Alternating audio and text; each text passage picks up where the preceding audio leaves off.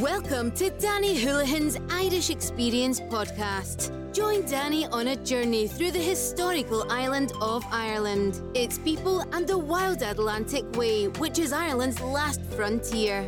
Experience the music and the culture that makes up the longest coastal driving route in the world. Now, please welcome your host, Danny Houlihan.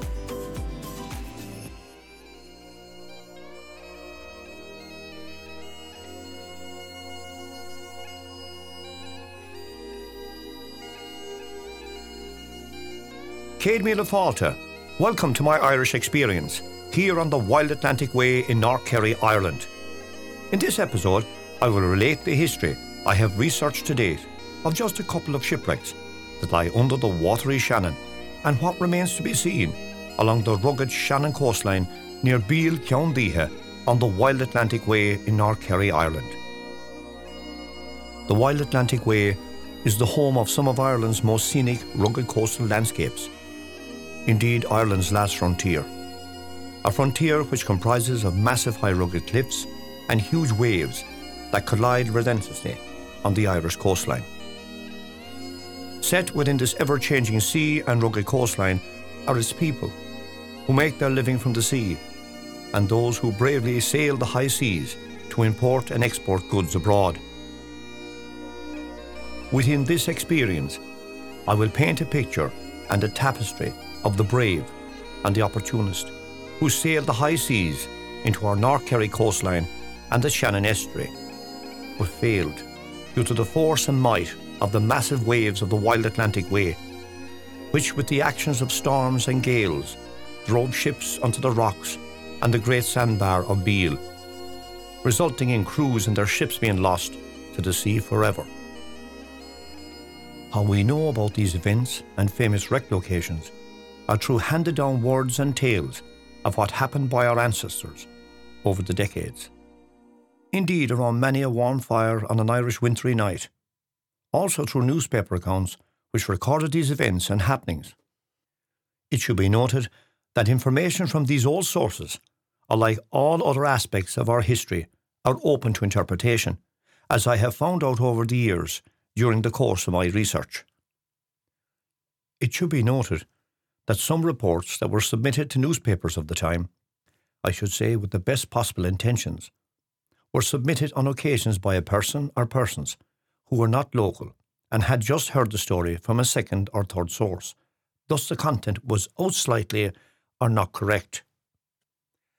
In this story, it should be noted that I consulted newspapers of the times and the stories which were handed down through the years to me all have a mix of fact and indeed myths, which adds more to the story. On one occasion, the ship's crew survived in the area, but another account by locals have related that the sailors died and were buried locally. This should always be taken into account with these old stories. On a Sunday night of the 30th day of November, in the year of 1834, the Shannon estuary in North Kerry Ireland was illuminated by a stormy moon. A silhouette of a two masted sailing ship brig called the Thetis could be seen making her passage to safety on the Shannon estuary. The Thetis on that fateful night was captained by a man by the name of Younghusband. The ship's tonnage was 227, flying a British flag. The Thetis had made its passage across the Atlantic from Quebec in Canada and was laden with a cargo of pine timber. What started out as a quiet voyage developed into a relentless barrage of storms, with high waves battering the ship. The exhausted crew during the tempest and hazardous voyage from Quebec had kept the sailing ship under control. As the Thetis proceeded up the river against the scenic backdrop of Bromore Cliffs, the thatched houses of Doon and Beale could be seen clearly in the moonlit night. Tragedy, however, was soon to unfold for the ship and its crew. Just as the Thetis was within range of shelter, large, high rolling white waves rolled in from the mouth of the Shannon, battering the ship, driving it onto the famous Beal Bar. The relentless tide battered and snapped her high masts and rigging. Some of the crew were swept overboard into the cold Shannon waters. while others clung onto the ship's stern for their lives with the hope of being saved. According to local sources, who have stated that Her Majesty's Coast Guard on Lookout Hill at Beale Coast Guard Station were monitoring the situation and were on the scene, as were local people who ran frantically from their thatched houses in Beale with paraffin lamps in their hands to the shoreline in the darkness to assist the stricken crew of the Thetis. Sailors that were on the watery deck of the Thetis that fateful night summoned the courage and jumped into the icy waters of the Shannon Estuary and swam ashore in freezing water temperatures. But nine souls perished that night. As an act of kindness, the local people from Beal brought the stricken survivors back to their homes to take care of them and afforded hospitality to them, which I should state that even to this day, the people of Beal and along the coastline still afford a welcome to all who visit the area.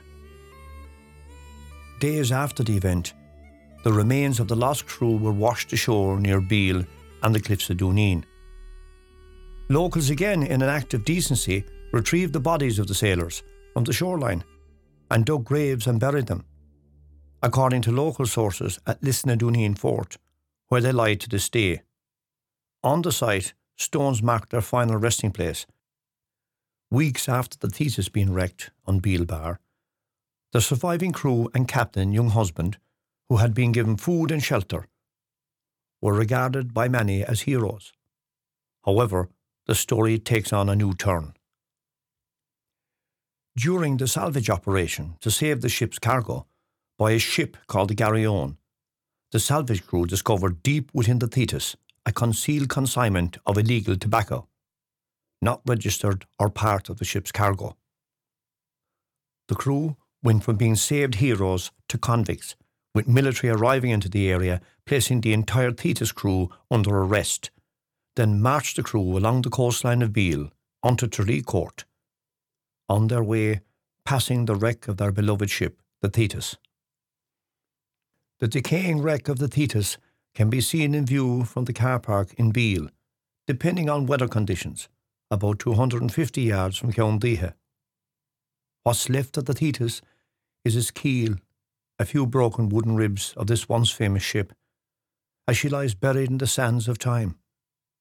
The Shannon will take the Thetis eventually and will join its lost sailors to the deep fathoms of the Shannon Estuary and the wild Atlantic Way. I have visited the remains of the Thetis over the years, and it always makes me think of that night and the crew. At Coundiha and Beal, there is a car park for visitors and a discovery point for the Wild Atlantic Way, with a history for all to see where the famous event took place. But in the minds of the locals, the Thetis still sails the Shannon on cold, moonlit, wintry nights. Now, as I stated at the start of the story, what was said and what was reported differ in the Limerick Chronicle newspaper of the time. It mentions the Thetis, but the story changes from the original. Quote, we lament to announce that accounts reached down last evening of the loss of the fine brig Thetis, of and for this port from Quebec. Timber laden, the property of Francis Spaight Esquire.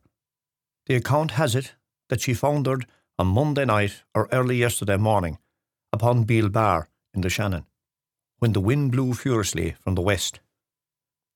The vessel's boat was cast ashore at Tarbert.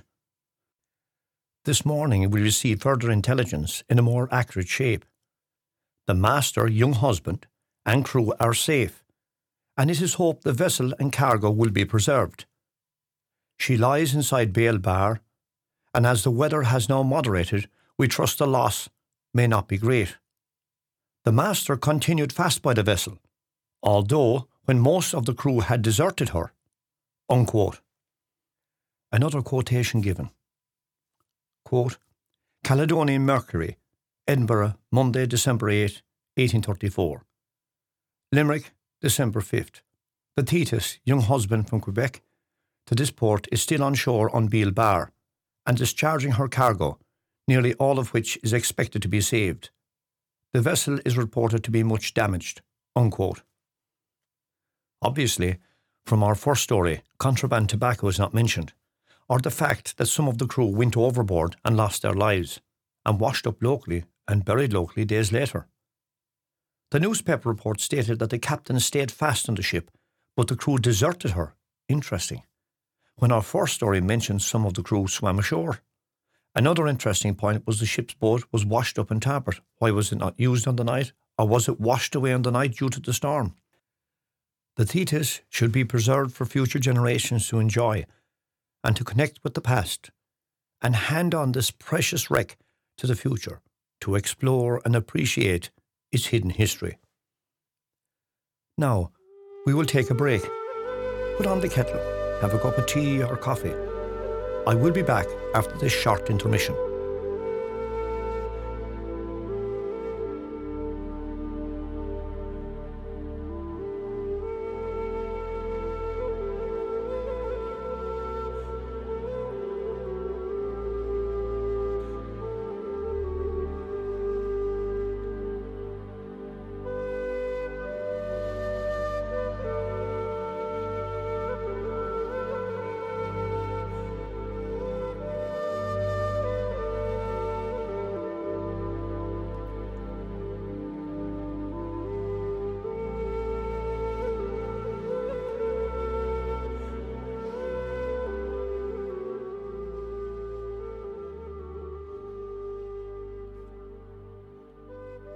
Oh, you can't beat a hot cup.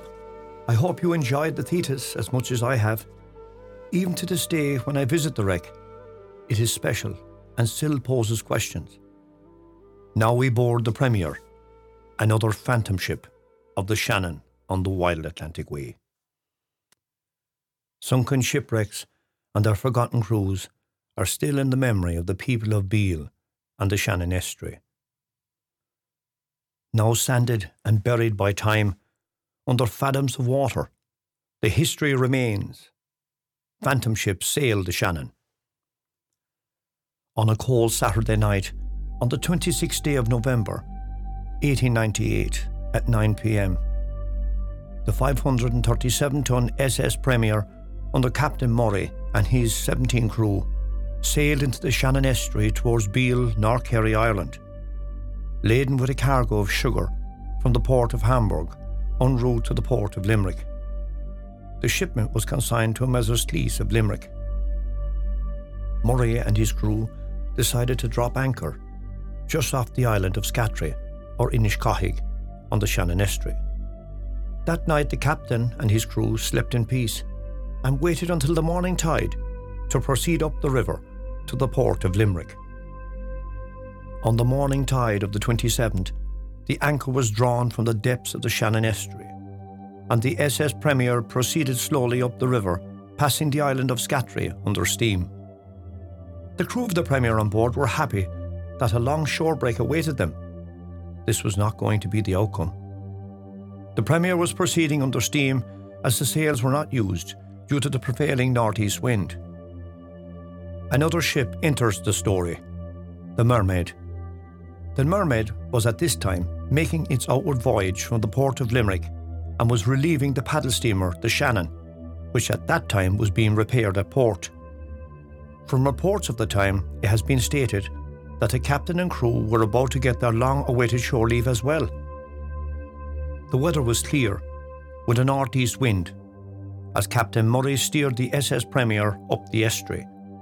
In fact, it was stated that the weather was tolerable, fair sea running, at the time.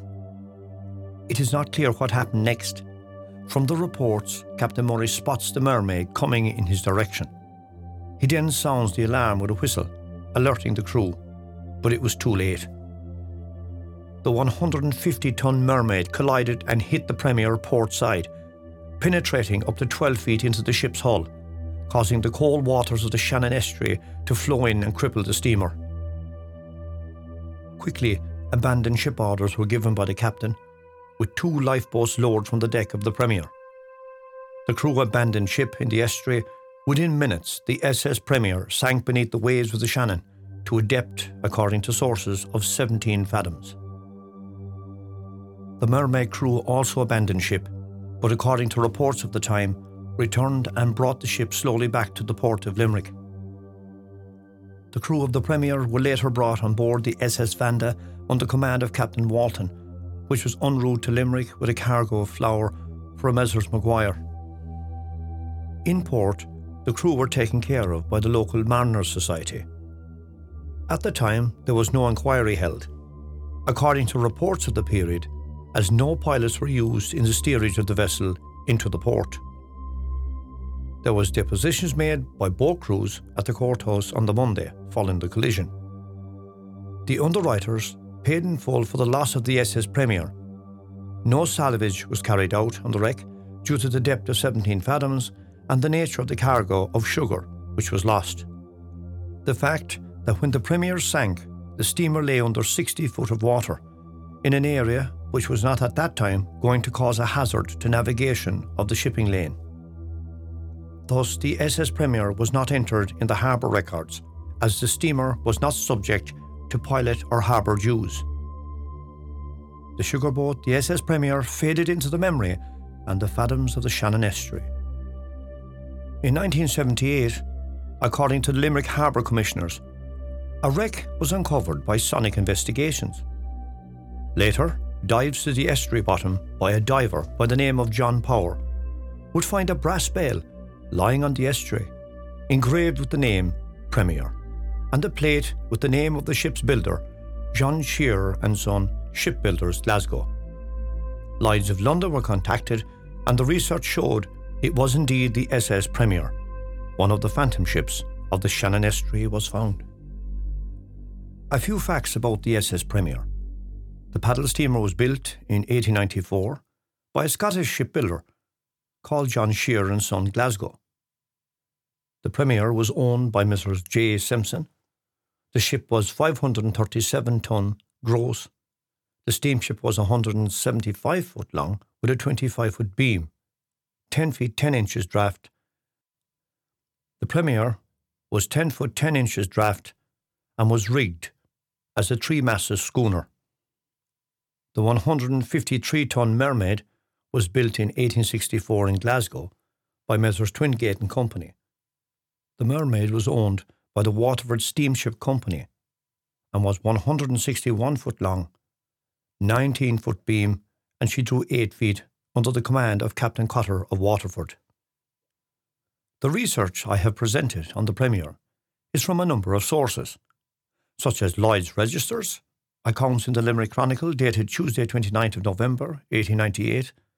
Also, thanks to the Limerick Harbour Commissioners who I contacted on the 24th of January 1992. Indeed, it should be stated that the Shannon Estuary is a deep river with tidal changes. Buried deep within the mud are many wrecks, not even found to this day, testament to a great glorious maritime past. Modern sonar in the future will uncover more hidden wrecks, which will give us all an appreciation of our maritime history along the wild Atlantic Way. Listening to our show. Through its people, its heritage, and its rugged coastline, this is truly Danny Houlihan's Irish experience. Bye for now.